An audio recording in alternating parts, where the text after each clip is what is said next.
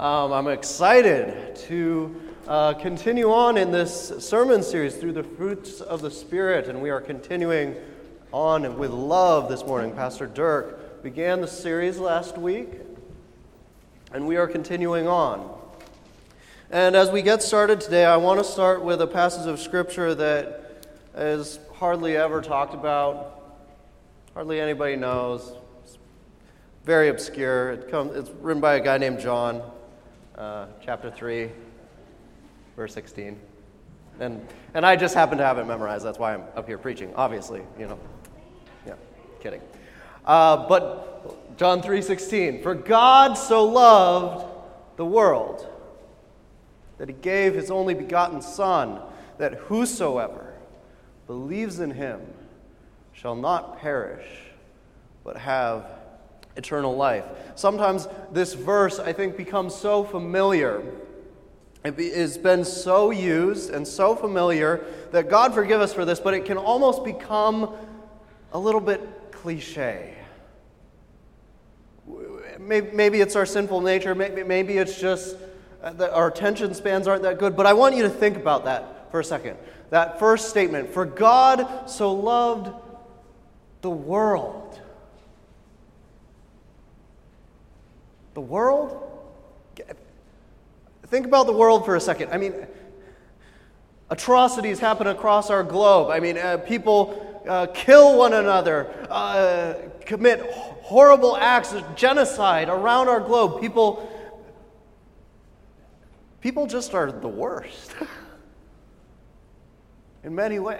This sinful, broken world, and when, when they're not coming up with a million reasons to disobey God, they're coming up with a million reasons not to even acknowledge that He exists.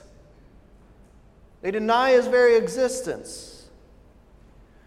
Imagine you had a friend, and, and this friend was madly in love, head over heels uh, for someone, and, and this person that they love only ever thinks of themselves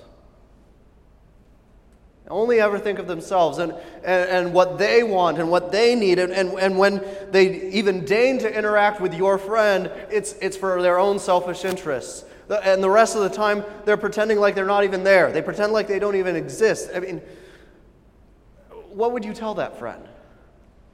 I mean, I would go to that friend and go, Why do you love this person? They're no good for you. Can't, can't you see that they're hurting you? And, and I got to be honest, when I read John 3.16, when I read this passage, I have this sudden urge to go, God, God, why? You love the world. Like, can you see that this is hurting you? Uh, you love the whole world, and you love it so much that you would give up your son based on whosoever? And wait, wait a second, God. Uh, You love the world, but doesn't that mean that you love those who will never love you? In fact, do, doesn't that mean that you love people who you know will never love you back and will never even acknowledge that you exist? God loves people who will never love him back. He loves people who he knows will never love him back. He went through excruciating pain and torment for people who would never even acknowledge his existence. And by the way, he won't stop. He can't stop. You, like, you know that, right? He, he can't stop loving the world uh, be, and the whosoever's because God doesn't do love, God doesn't have love, God is love. Now, love is not the thing that we worship. Not all love is God, and love is not the thing that we worship. But God is love, and He can no more deny Himself than He can stop loving humanity. John 3:16 doesn't just say that he kind of loves the world. It says he, he so loves the world. He is so in love with the world and the bad people of this world that, that he is, has and is and will prove it over and over and over again. Many people throughout history have thought that they can, can shake God off their, their trail, that they can just push him away. It is just, just stop, just leave me alone. It's, you can't. It's hopeless. He will always be there, pursuing, loving, loving people who are unfaithful. 750 years before Jesus came. God's love, God's extraordinary, ridiculous, scandalous love shows up and is shown to us through a man by the name of Hosea.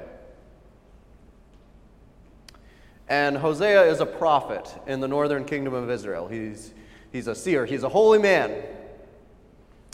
And God gives him an assignment.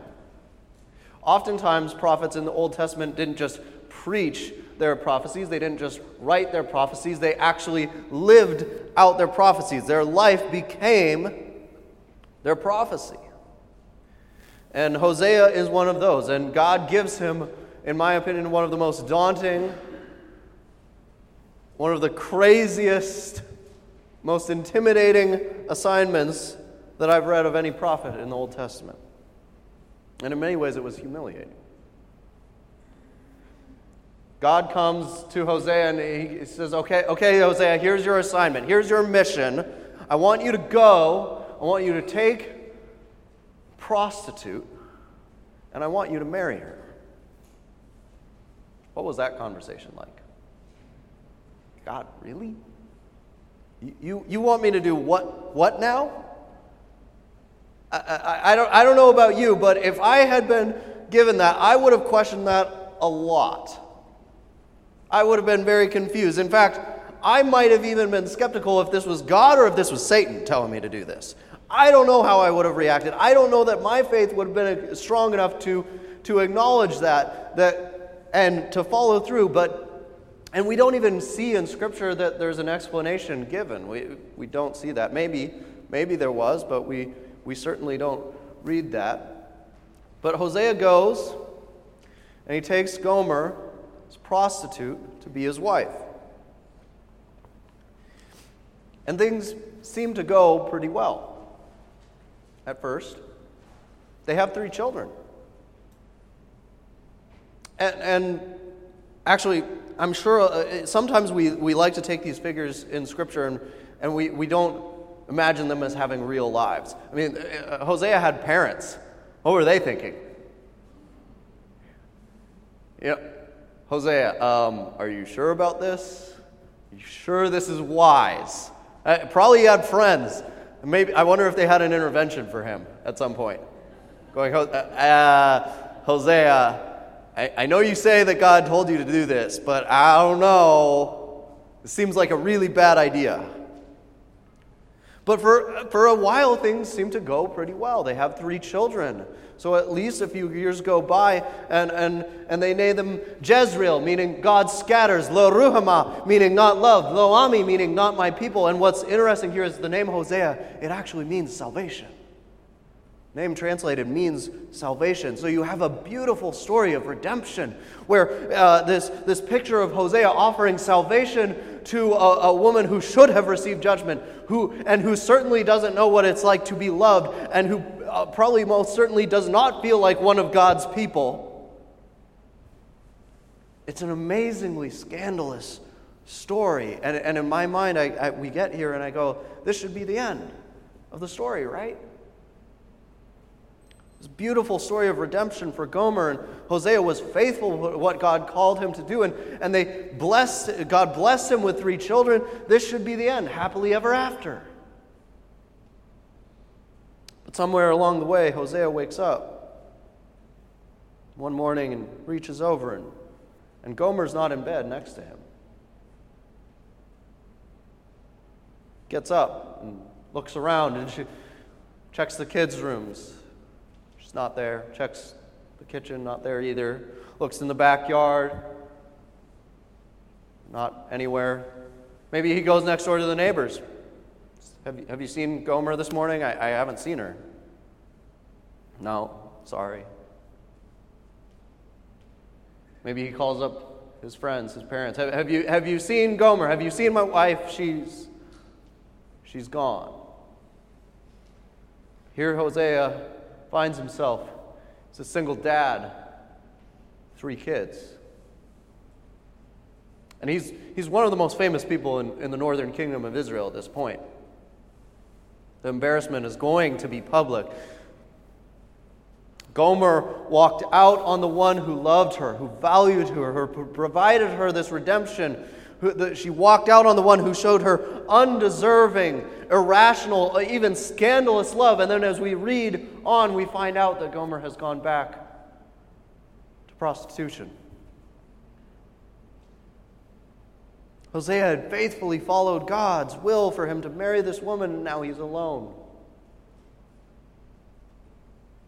And if you're anything like me, I mean, you're, you're angry with God here. You go, why? He did what you asked him to do. He did a thing that hardly anyone would have done. He trusted you. And this is what happens. And then God comes to Hosea.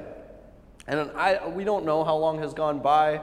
Uh, the scripture doesn't tell us how much time. I imagine that there were a lot, a lot of dark, sleepless nights for Hosea.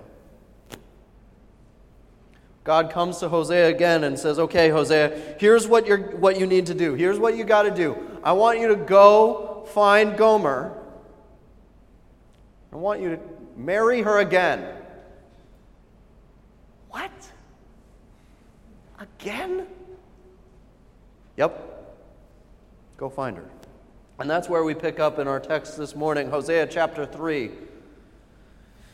And the Lord said to me, Go again, love a woman who is loved by another man and is an adulteress, even as the Lord loved the children of Israel. Though they turn to other gods and love cakes of raisins. In other words, they love the things of this world. They are enamored by the things of this world. So Hosea gets his task to go search for his wife. What's that search like? He's got to go looking for his own wife where godly men should not be. I mean, Hosea is a famous person. He's a holy man. He is a prophet. And he's going looking for his wife who has got returned to prostitution. So, what does that mean? That means he's going down to the hotels and the motels on Aurora Avenue in Seattle. He's going to the red light district, searching the brothels. The Bible doesn't say how long he was looking. I doubt he found her right away. I wonder if he had to talk to people in that line of work, if you know what I mean. Have you seen my wife? Have you seen Gomer? Your wife?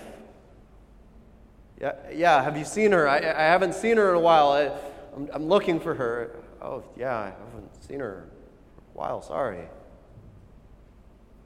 Wonder if he had to talk to some guys who are hanging around these places. Have you seen my wife? Have you seen Gomer? Oh, hey, man, I, I, I, didn't know. I'm, I'm sorry. I, I, I didn't know she was still your girl. I, I saw her a couple days ago. I'm, I'm just looking for her. Do you know where she is? Yeah, she was a couple streets down last time I saw her. He finally walks up, and Gomer is on the selling block being sold as a sex slave. And what some scholars even believe is that he walked in on an auction. He walked in on an auction for his wife. And those selling her, they don't care. They don't care what his relationship to Gomer is. The price is the price. Held in the grips, grips of slavery caused by her own decisions. She never had to end up here, but she did, and she is a slave to her own making. Think about Gomer here. She watches her husband walk in. She knows he shouldn't be down here. She knows this is not the place for him to be. Wonder if she hung her head. She probably never imagined that he would come down here. I wonder if she's ashamed being exposed in this way, lost, broken. And Hosea goes, I'll pay it. I'll pay the price, whatever it is, I'll pay for it. Wait a second, Hosea. She's, she's already yours. I know, but I'll pay it. Scripture says that the earth is the Lord's and the fullness thereof. And yet God said that while we were still yet sinners, Christ came and he died for us. He had hand, nails put in his hands and in his feet. He had a spear shoved into his side, a crown of thorns shoved down on his head. He had his body broken on a cross for you. Humanity is the unique possession of its creator, and yet he paid a price to buy you back. Just in case you didn't know, you were already his. And in today's society, where the concept of love has become so distorted, so uh, perverted, that we now believe throughout all the world that, that love is about self, and love is about things, and love can be purchased and, and, and found in inanimate objects. And this is not love, but God says, I will demonstrate my love to my people. I will demonstrate myself because I am love. I will demonstrate that to my people, and I will purchase my bride back to myself. How many times have I prostituted myself to the things of this world? How many times have I sold out for other things, committed adultery against the God that loves me more than anyone else ever could? How many times? I'm Gomer. And I need my Hosea. I need my salvation. And after Hosea buys back his bride, the Spirit fills him and he begins to prophesy about days that are to come. he says, For the children of Israel shall dwell many days without king or prince, without sacrifice or pillar, without ephod or household gods. And afterward, the children of Israel shall return and seek the Lord their God and David their king.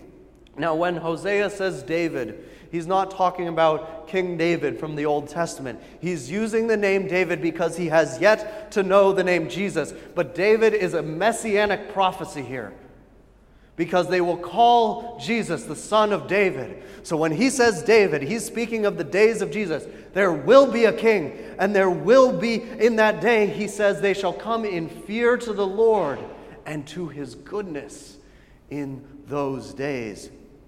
And those are not the days of Hosea. The people of Israel lived in terror of the Lord and of his wrath and his judgment. But Hosea stands having just purchased back his prostitute wife, and he prophesies about a new day, a new era, a new covenant between God and his people. Well, there will be a messianic king, and when that happens, the people will be in awe of his goodness. They will be in awe of his goodness. And it is his goodness that leads people to change. Who's salvation? Who's Hosea? That's God. Salvation. Who's Gomer?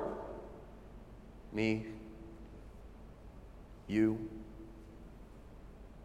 He won't stop. He'll search the most dark, detestable, messy places of this planet to find you, to pay the price for you.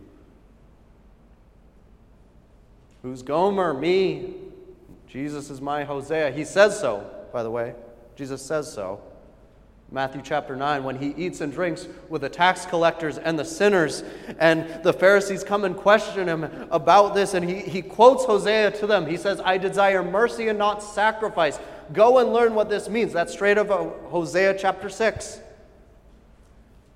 He didn't come for those who think themselves to be righteous, but for those who know that they are lost and they are desperate. What's he saying here? He's saying, I am your Hosea. I am your salvation, and I will go and I will look for my Gomers and I will pay for them. I'll pay it, whatever the cost. You know, it's not clean, it's not pretty when you have to go and save Gomers. It's going to get messy. This love is messy because it's a love for the unfaithful. It's a love that doesn't make human or rational sense. But when you let that message sink in, when you let this gospel truth soften your heart, it's, it's going to change everything. It wrecks your plans. You may have your whole life planned out, but God's going to come along and shake that up. Because when you realize that you're Gomer, you also realize that there are so many other Gomers out there that need this redemption, that need this love. So many souls on the selling block of humanity, of the world, being sold in slavery, and God is working. He is pursuing, and He's going to use you because when you realize that you're Gomer and that Jesus is your Hosea, He's going to use you to tell so many other Gomers. If God so loved us, we also ought to love one another. Right? You cannot, when you realize that you're Gomer and what your Hosea has done for you, you and you are in complete and total reliance on him and you've accepted that you are loved and you are forgiven, all of a sudden something happens where you realize you have to let more Gomers know and, and I'm going to do whatever it takes to let them know. I'm going to go and I'm going to tell them that they have been purchased back from the bonds of slavery. So here's the question. Would you go looking for Gomers if he asked you? Would you go? We live in such an amazing time, an amazing place, church. The church has been financed. We have been resourced. We have been empowered around the globe. And we have such an opportunity to reach so many Gomers. Are you ready? Are you ready, church?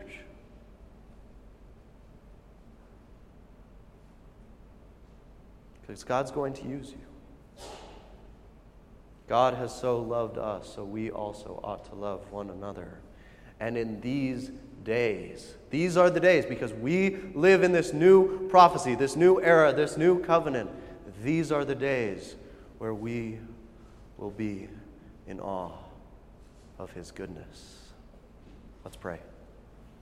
Heavenly Father, God, I thank you for this scandalous love that you show to us. Lord, we are unfaithful. We return to the things of this world, and yet we know that you are merciful and that you love those who are unfaithful. God, we ask your forgiveness. And we ask that you would use us to reach so many other Gomers in the world around us. In Jesus' name, amen.